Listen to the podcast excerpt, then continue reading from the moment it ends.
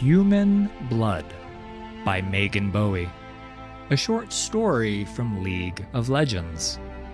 Read to you by Prestige Edition, featuring the voice of the Sweet Sniper.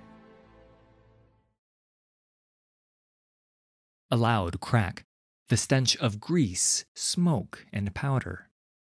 These sounds and smells did not belong to the forest. The huntress bounded towards the sound, spear at the ready.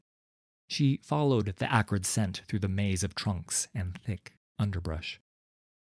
Before long, she came upon a familiar place, a small clearing by an embankment. This was a quiet place teeming with life, split by a shallow stream of fast running water. The fish were so plentiful, even a cub could catch them with clumsy paws. The calm air was rent by the howls of something, or someone, in great pain.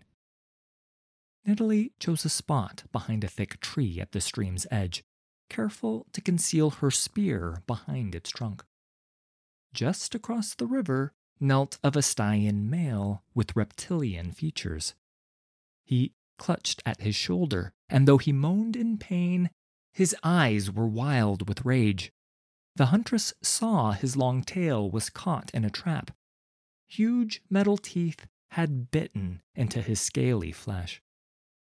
A human holding a long, ugly weapon loomed over the Vastaya.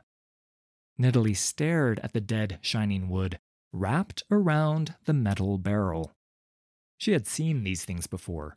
They fired lethal seeds that could easily pierce a target, and these seeds traveled too fast for her eyes to follow. She stepped out from behind the tree, purposefully crunching dead leaves underfoot.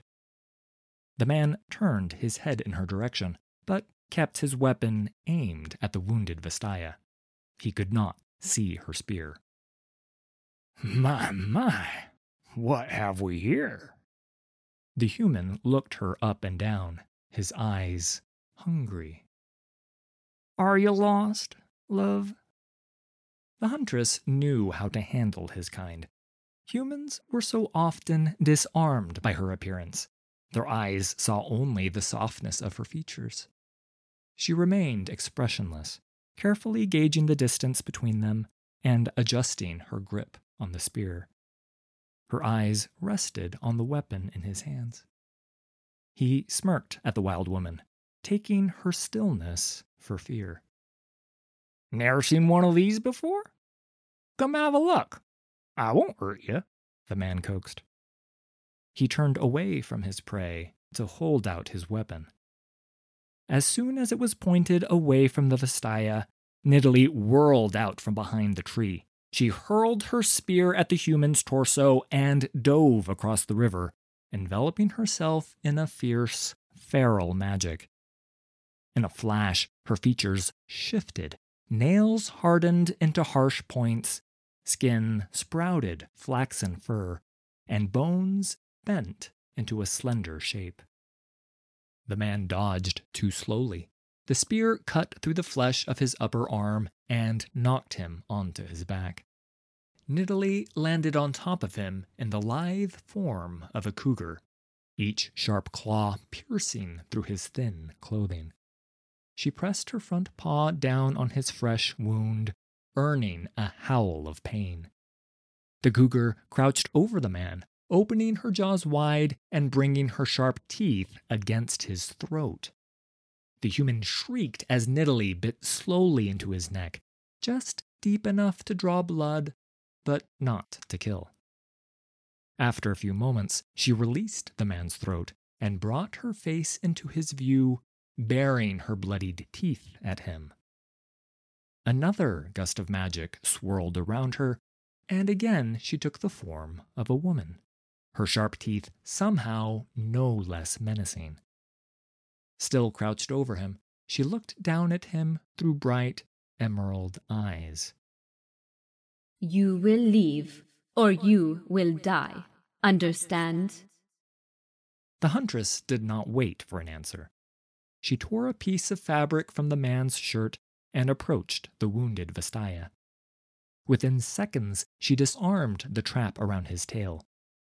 The moment he was freed, he lunged for the human. Nidalee grabbed the Vastaya's arm, holding him back. The man, who had been frozen in fear, saw his chance to flee and hurriedly crawled from sight. The reptilian wrested his arm from Nidalee's grip, sputtering and cursing in a language she did not recognize. Then, in a familiar tongue, he demanded, Why did you let it go? Nidalee pointed to where the human had fled, indicating spots of bright red blood. We will follow him. If there are others, he will lead us to them. If they do not leave, they will die together. The Vastaya did not look satisfied, but said nothing. Nidalee knelt by the river and washed the cloth she had torn from the man. You called it human. He spoke with a strange lisp. His mouth was very wide, and his forked tongue flicked out between words. Nidalee wrapped the damp, clean fabric around his shoulder. Yes. You are not human. No. I am like you. There is no Vastaya like you. You are human. Nidalee pulled the fabric tightly around his shoulder, causing him to hiss in pain. She managed to conceal her smile by using her teeth to secure the knot. I am called Nidalee. You? Kulkan. Kulkan. Tonight, my family hunts. You will join us. The Vastaya stretched his arm, testing the bandage. It was tight, but did not hinder his movement. He looked up at the huntress, who stood above him with her arms crossed. Kulkan nodded. Percy sat by the fire, his face flushed a deep red, partly because of the adrenaline, partly because of the beer, but mostly because of the embarrassment. He had told his three companions of the wild woman, and they hadn't stopped laughing.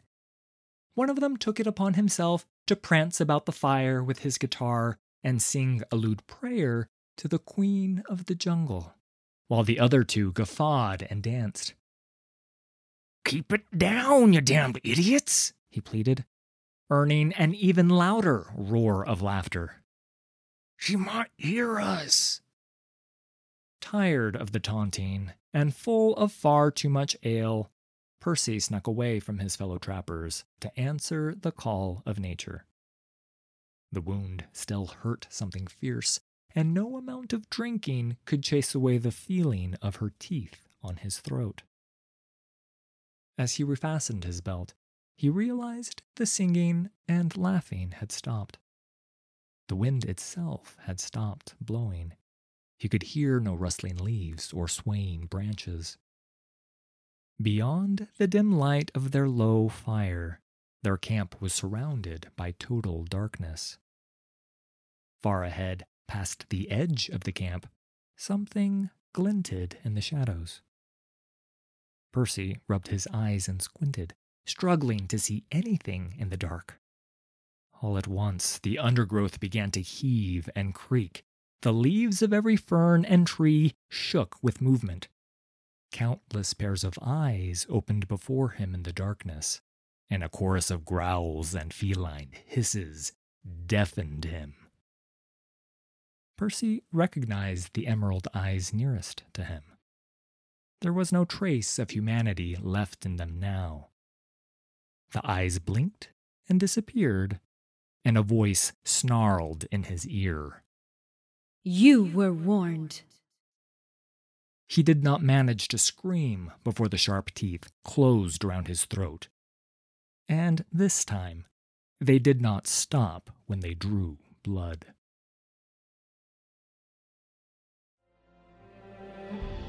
I'd like to thank the Sweet Sniper for this week's collaboration. You can find me at twitch.tv slash the sweet sniper. All credit for these stories goes to Riot Games and League of Legends.